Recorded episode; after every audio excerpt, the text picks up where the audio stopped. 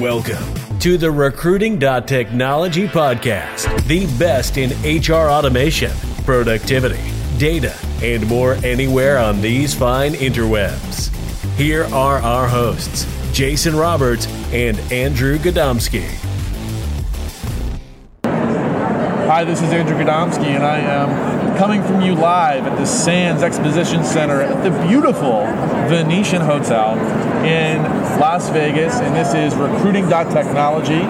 And uh, I am solo without Jason Roberts, who's walking the floor doing some other things, but that's okay because I want a one on one with Madeline Laurano of Aptitude Research based out of Boston. She's one of the premier analysts in human resource technology, and it's her first time on the show. Welcome, Madeline. Thank you. That was quite the intro. I appreciate it. Do what I can. So uh, we know each other for a while. We both kind of kind of play. You know, you're you're in the. You sit with. I'm an analyst in terms of being Yeah. a data analyst. You're an analyst in terms of the vendor and the supplier space. So you know our, our listeners kind of know what what I do. But can you just kind of help people understand what an analyst in the vendor ecosystem does uh, in HR technology? yeah, it's a question I get asked a lot because I think it's confusing what we do. But we try to provide clarity on the market.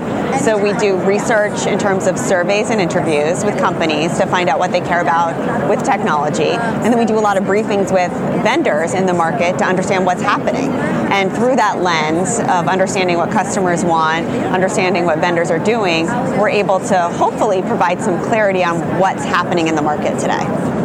Excellent. So, and, uh, and so you've got a lot of different constituents, right? But if, uh, I imagine that you're, you're you're probably servicing the employers, but they can buy that research, they can buy that insight, but you're also then providing a service that's that, that's that's two-sided back to the vendor space and saying this is what customers want, this is what your customers want, and you want that. That's part of their product development life cycle. Is that Yep. a fair statement? That's a fair statement, but our research is actually, most of it is free for anyone to download. Okay. So, um, but we do consulting work with um, companies too to help them understand what their priorities are, understand what's happening in the landscape. We don't help them select, we don't help them implement, but Excellent. Excellent. Okay. So let's get into some, you know, analyst speak uh, here on the, The podcast. fun stuff. Yeah. So, so you're here talking. Uh, is it later today or tomorrow? later today. Later today. And uh, in the pre-brief, we were talking about the elephants in the room. Mm-hmm. So, um, you know, tell me about the HR tech elephants in the room or the talent acquisition elephants in the room. So it's such a crazy market. So I kind of putting together the slides, thinking about the presentation. I started looking back 10 years ago on presentations I've done and how much this market has changed. And what I started to really realize is that there are so many misperceptions today Okay. that seem to be set in stone in, in this market that I think need to be talked about. Okay. Not necessarily clarified for me, but talked about. All right, so you know, let's let's go through a couple of them. All right. So, just you know, and, and you know, we, we've got no allegiance. We're just talking about companies and talking about tech. So, what's first? So let's talk about CRMs. Both of us are so passionate about the Okay. CRM space, so let's start there because I think that's a big one. Um, to me, there um, are so many misperceptions about the CRM market Okay. right now. I think companies often don't know what their options are. They don't know if they need a standalone provider or a provider that's part of a broader talent acquisition suite. And they're not necessarily looking at these providers in terms of partners, which makes the technology actually not getting adopted at their companies, which you you're helping them with. Right. well, I think it's interesting that you know we've got different technologies. So. wh- Whether it's a CRM or sometimes what's also coined as a recruitment marketing tool, um, you know, it, it might be part of a pa- an HCM package or not. the use case is usually the same, mm-hmm. right? We're talking about pre-applicant communication, tracking data, and so on. And I think companies tend to they, they they don't buy very well there. They certainly don't adopt very well there. But you know, I don't see a lot of differentiation in the feature benefit set from one system to another unless you're tying it to other systems. right? And some people are like, what's the best CRM? I'm like, Yeah. the one you use. Yeah. Well, Yeah. Yeah. The one you will actually use, that your recruiters will actually use, is the best one. right? So, so the first thing we don't want to do is get the one they all hate. Yeah. yep. Yep. Because they won't use it. Right, because I've got tons of data that would say, here's all the ATSs that people don't like using, Yeah. and here's the renewal rate in those areas where they don't like them. So they don't, they get rid of it. They get rid of it. So why would you want to use a CRM that your recruiters had no say on? Right. Right. I think that that's that's interesting. I, you know, I'm not. I think that there's a one of the elephants that I run across is that people don't understand that not all CRM and recruitment marketing tools are made equal. No, they're not. So what, what's the, what? So what are some of the different? What are some of the, Yeah. the reasons why they're they're not the same? They have strengths and their heritage are in different places. So some are very strong on the career site side, some are stronger on the CRM side, some are stronger with referrals, some don't even have referral capabilities. Right.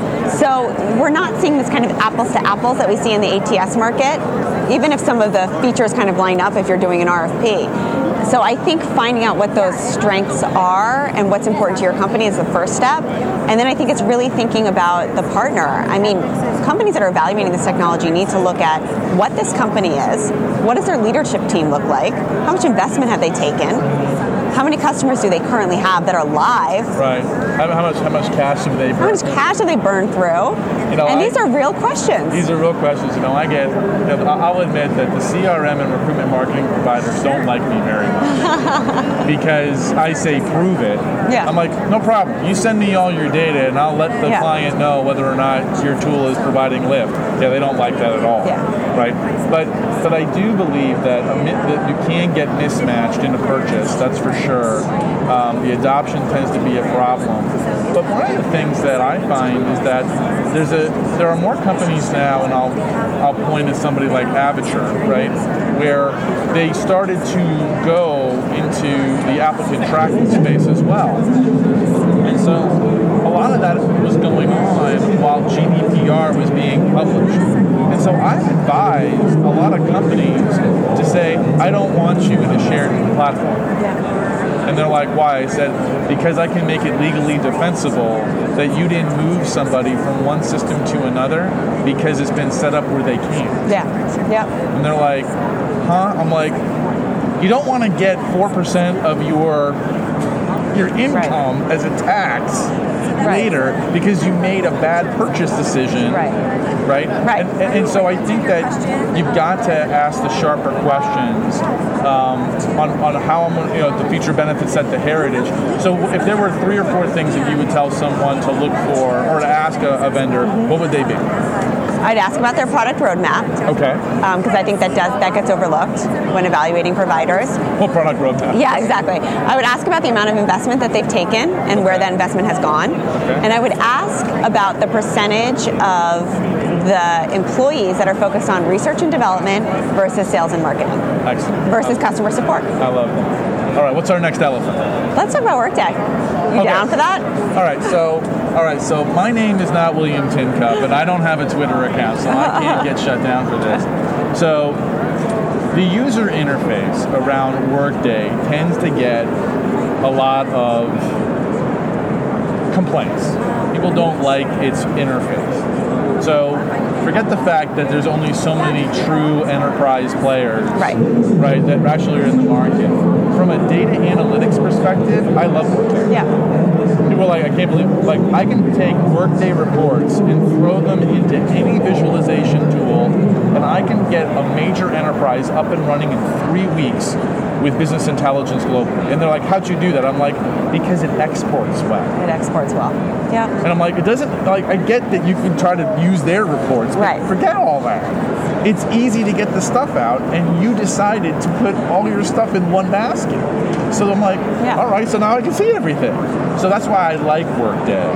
I, um, But think about the user experience part.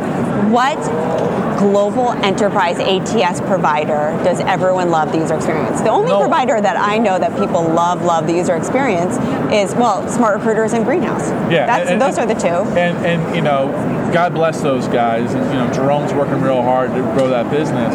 But you know, I was sitting with an enterprise and they were they were going through this, and they said, "Who do you think we should ask?" And I said, "Who have you asked?" And they rattled off a handful, you know, iCIMS and Taleo and Workday and blah blah blah. And they're like, "What about this?" And I'm like, "That ain't gonna happen."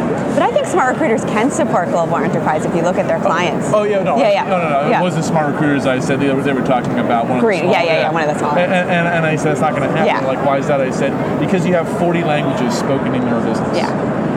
And we've got you know 70 countries represented. And you know we've got we got regulatory issues and and and and then I said you know they didn't they weren't invested in a way to build a product for you they were Right. invested to build you know products for companies that have 100 employees Right. not 40,000 distributed across 20 time zones Right, right. you know and i think smart recruiters is probably on their way um, to probably challenging some of that Yeah, I agree. that, that status, but it's also the, but the, but the but we also have different types of companies that are global now. I think Yes. that the bigger manufacturing or globalized, say, medical device or healthcare, where you've got a lot of regulation, Mm-hmm. I almost tell I almost tell my clients, I'm like, you're staying with these four or five Yeah, because too I- risky. because the juice isn't worth the squeeze. Yeah, yeah. Where they're not going to protect you. Yeah, I mean, if something happens, Oracle's going to protect you. They're going to go to court and protect Yeah. you. So, they have to. Um, all right. So that so Workday. So what, what's your point about Workday? What do you think? I think that Workday is invested in recruitment, and I think that there's a lot of talk around IT making the decision. I think sometimes talent acquisition is making the decision, and I think as an industry, we're shaming talent acquisition leaders who are using Workday. Oh, wow. And that I feel like has sometimes happened.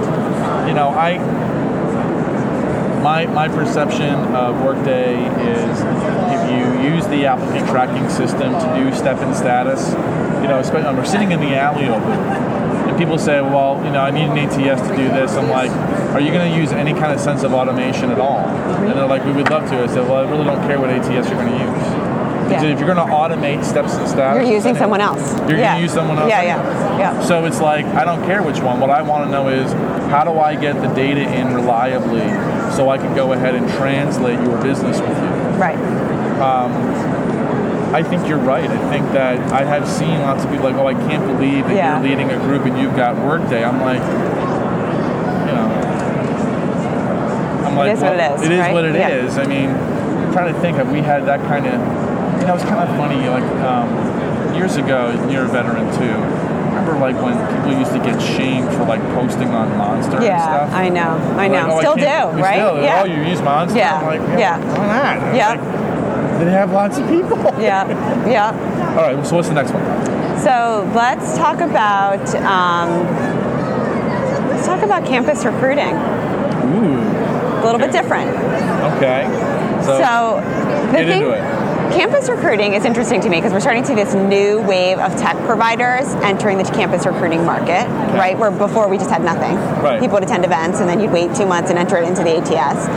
Um, for companies, a lot of times the budget for campus recruiting is very separate from talent acquisition. It's bizarre. It's so bizarre, and they're not using the same technology. Do you think there's going to be this merging of campus recruiting being part of broader TA Tech or its own suite of solutions separate? So we aren't, you know. So I think some of this is language, right? So, uh, so I, I go into businesses. Let's say it's a multinational financial. So, so that's a good example. We'll, we'll, we'll, we'll uh, to be named later, or not at all, right? Is the company and Wall Street firm, and like other Wall Street firms, they hire a lot of MBAs. They hire campus recruiting. They're doing the academies where they, you know, academy universities. They got a list of 40. They go to the, you know, they have a huge recruiting team. Yeah. So we go in there and we're looking at it. I said, "What the hell is going on?" I'm like, I'm like, "Do you guys know you're spending seventy eight hundred dollars a hire?" And they're like, "Really?" I'm like, "Yes." Yeah. I'm like, "And your tenure is awful." I'm like, they're like, like and then I'm like, well, I'm like, and then, then the best is when you do like a study that says, oh, by the way, here's all of here's all the people over the last four years that left you that went to your competitors. Yeah. And then I'm like, you're doing a great job training. So I don't know if we're going to have. We already have separation of staffing Yes. away from recruiting. Yes. But we don't. I don't. And I think that in some businesses, you're going to keep where campus will continue to be separated from full-time hires, Yeah. right? Because event-based recruiting is different. What I'm, what I'm hopeful for is that we just call this event-based recruiting. Yeah. That's what I think is happening. Is like, oh, you, I mean, you know, the difference between opening a store Yeah. And staffing a class isn't that different. Right. Right. Or you know, we, you know, we have businesses. I'm sure you, you have customers too. They hire classes every 90 days in a customer service center, mm-hmm. and they bring them on. I'm like, that's event-based recruiting. Mm-hmm. I was having a conversation with our friend Sean Shepard. Yeah. So he asked me about something he was working on about this concept, and he says they got all this campus stuff. I'm like, that's I said, you want to widen this and, and blow it out? They can do it for anything. That's event. The event, yeah. And companies do con- so many events, We do internal events. internal events. We have to we have to staff a new Yeah. factory. Yeah. We have to whatever. Yeah. I'm like, all right. So so what do you think's going to happen there? Think it's I think it's gonna. I think you're right. I think it's going to. You know, we have separate staffs, but we're going to see the the capabilities being broader than just just the campus piece. I'd love to see campus recruiting turn into early career. Yes. And so, you know, you go into a place like a, oh, I don't know, let's call this, let's say Ford Motor Company. And they'll have uh, the campus recruiting group is so focused on getting the young analysts and hot technologists and going to Stanford and everything else, but then they're not looking at the vocational technical jobs that Right. they also hire. I'm like, okay, well, what about your machinists or your mechanics Right. or, you know, I mean, you've got, you- you know, you look at a, a company like American Airlines, and you know, they've kind of had to figure out that they have to recruit their mechanics Right. differently than everything else. Right. But why isn't that part of the same team? Right. They're Yeah. coming out of school. Yeah, they should be. They should be. You know. Yeah. It's the same. It's solving the same problem. Right. It It should be the same team. Well, and you know, we're getting into uh, a different place now where you know upskilling has become so important. Yeah, it's so important. You know, um, there's a, I don't know if they're here, but there's a group Penn Foster we do a lot of work with, Mm-hmm. and they they have an upskilling. We actually show. We actually use upskilling as a way to actually retain cu- retain Oh, that's people. great. Yeah, that's so like great. after when we see the trend where they're about to leave, Yeah. you start giving them training and it actually extends Yeah. them another year kind Yeah. of stuff. But I think that that's where early career recruitment needs to be. It can't just be about getting them in. It's like how does you know university relations tech should be about getting people to productivity and increasing tenure, Yeah. not just get them to come from Georgetown. Right. Right. Right. Right. Solve the solve the problems of our business. That's right. One more. What was another one? And then we're going to wrap. Should we should we do AI? Misperceptions there? We're in the Not AI the booth. elephant. I, we're in the AI booth. We're, we're in the AI booth at the front of HR Tech. All right. So what's what's the misperception about AI? Well, I think there's a lot still for that recruiters have around AI, being nervous about AI, considering providers that don't have AI capabilities and they think they do, um, understanding what they should look for when evaluating different providers. So I think there's still just a lot of confusion. I feel like as an industry, we're still so far behind in how we talk about it. Yeah, it's it's interesting seeing.